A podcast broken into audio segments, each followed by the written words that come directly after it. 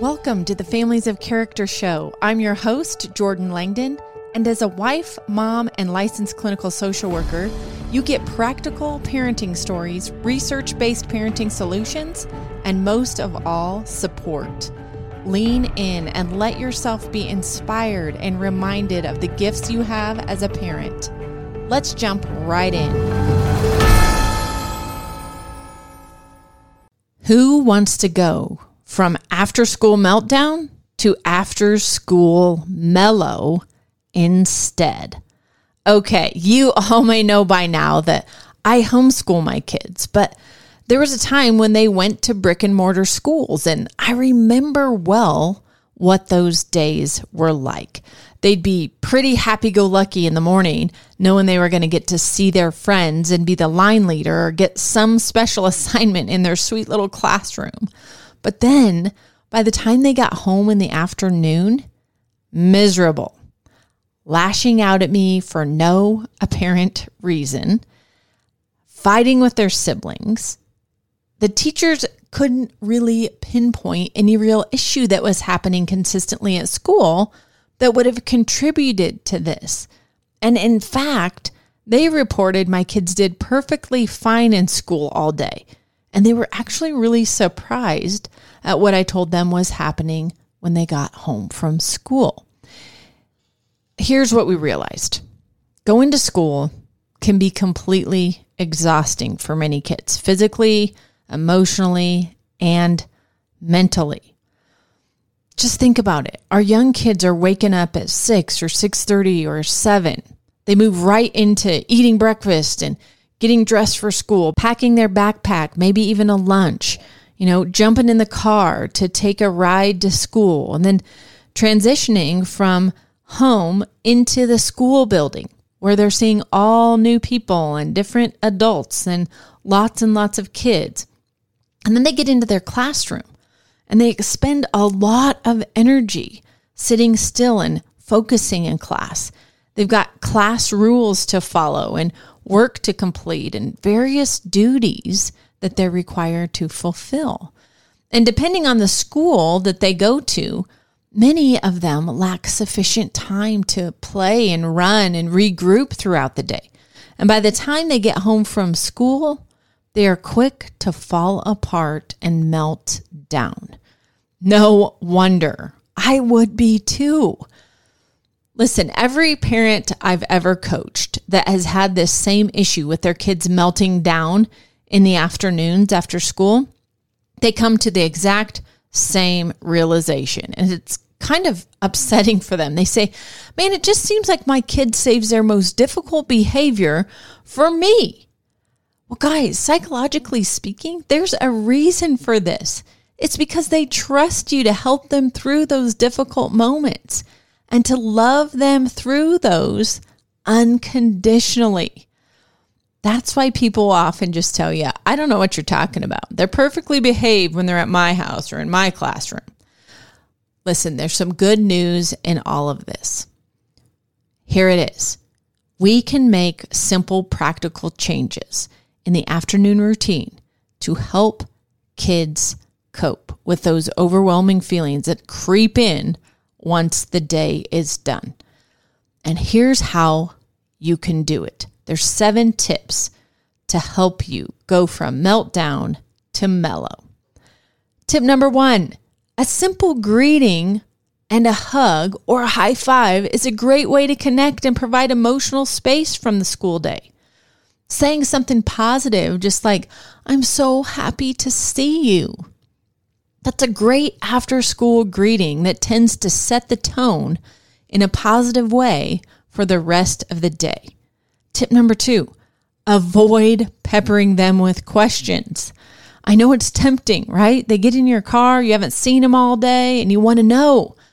But don't pepper them with questions. Instead of asking about what they learned during the day, how much homework needs to get done, which friends they've played with, all the things, just let them decompress and tune out a little bit on the drive home.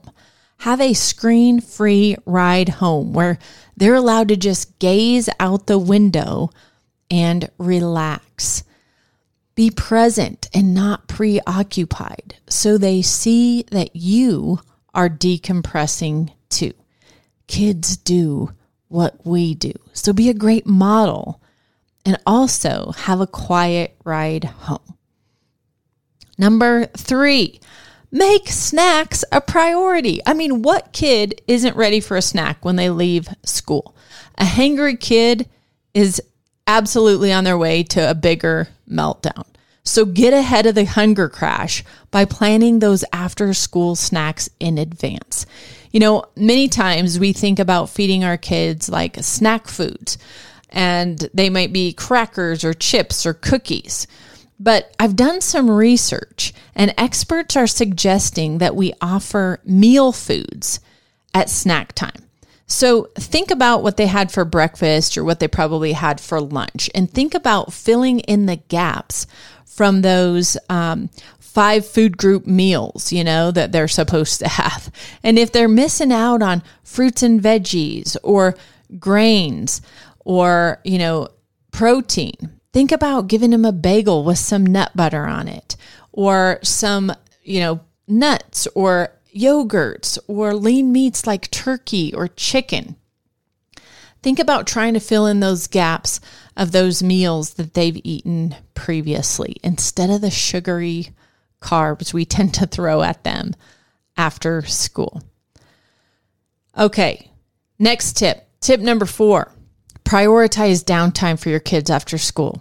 I can't stress this enough. Kids need time to just play, hang out, create something on their own terms.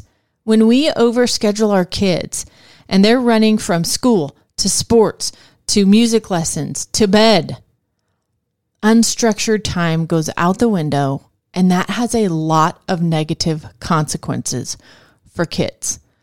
Even if this means maybe you drop one of their after school activities, I recommend it. Kids need time to be bored and have downtime in their day. After school routines should include some amount of time for kids to really unwind and engage in free play. Another tip play together with your kids. I often recommend playing a board game or a super simple card game that takes just three minutes, like Uno or Slapjack, with your kids right after school. This helps ease kids out of the overwhelming feelings that the end of the day brings and into a calmer state of mind. Going from that crazed, you know, school mindset to the mellow. It helps them transition from their school life to home life with greater ease when we play a simple game that is short and fun for everyone. Another tip be present. I can't stress this enough. In episode 62, titled Best Practices for a Smooth Transition Back to School, I talked about the nine most important minutes of a child's day when they are attending a brick and mortar school Monday through Friday. They're in three different increments three minutes in the morning when they wake up, the first three minutes they see you when they are out of school, and then the last three minutes of the day. The essence of that episode was to really dial up the intentional time you spend with your kids in those minutes and to be fully present and aware in the moment. You know, as parents, we often worry about the impact of screen time on the developing brain of our kids, but we forget about the negative impact our own screen time use has on the relationship with our kids. So make a commitment to put your phone down and attend to your child. Kids are smart. They sniff us out, man. If they sense that we are disconnected, they will retreat. So I can't stress it enough. Put your phones down, even your computer, right? When your kids get home from school and give yourself a forced break too. You deserve that to have some boundaries around your work and things like scrolling the socials. Another tip create a set homework routine. Prevent those gnarly homework feuds by setting up a clutter free spot to work and then try to do the homework at the same time each day. Kids love knowing what to expect, they love consistency consider having them work on their homework while you get dinner ready so that you can be kind of available here and there to help them. And if your child is really struggling, put the books back in the backpack and just email the teacher. Because let's face it, kids are under a lot of pressure today. Sometimes we put them in school as early as 18 months old or so, and they end up spending more hours a day at school than we do at work. And without multiple breaks in their day to get outside and move their bodies and release some steam, they melt down. It's no wonder. So give them some grace and decide on how you are going to change your after school routine so you can offer them a place to decompress and wind down, refuel with a good snack, engage in creative play, and have some focused, screen free time with you each afternoon, even if it's only for five to 10 minutes. Homework will become less of a fight and they will have positive memories of their afternoons at home with you going forward. Parents, from meltdown to mellow, I hope these seven tips will help you this year.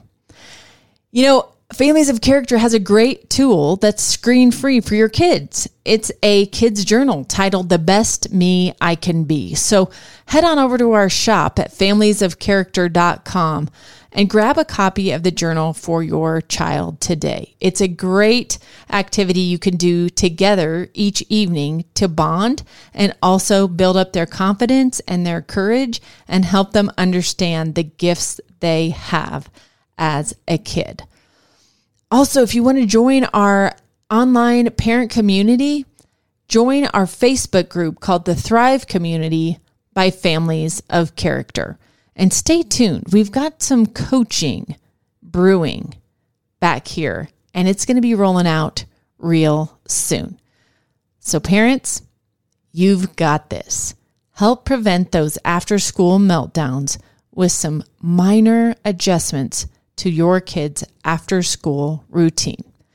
Jordan Langdon signing off. I'll catch you on another episode of the Families of Character Show.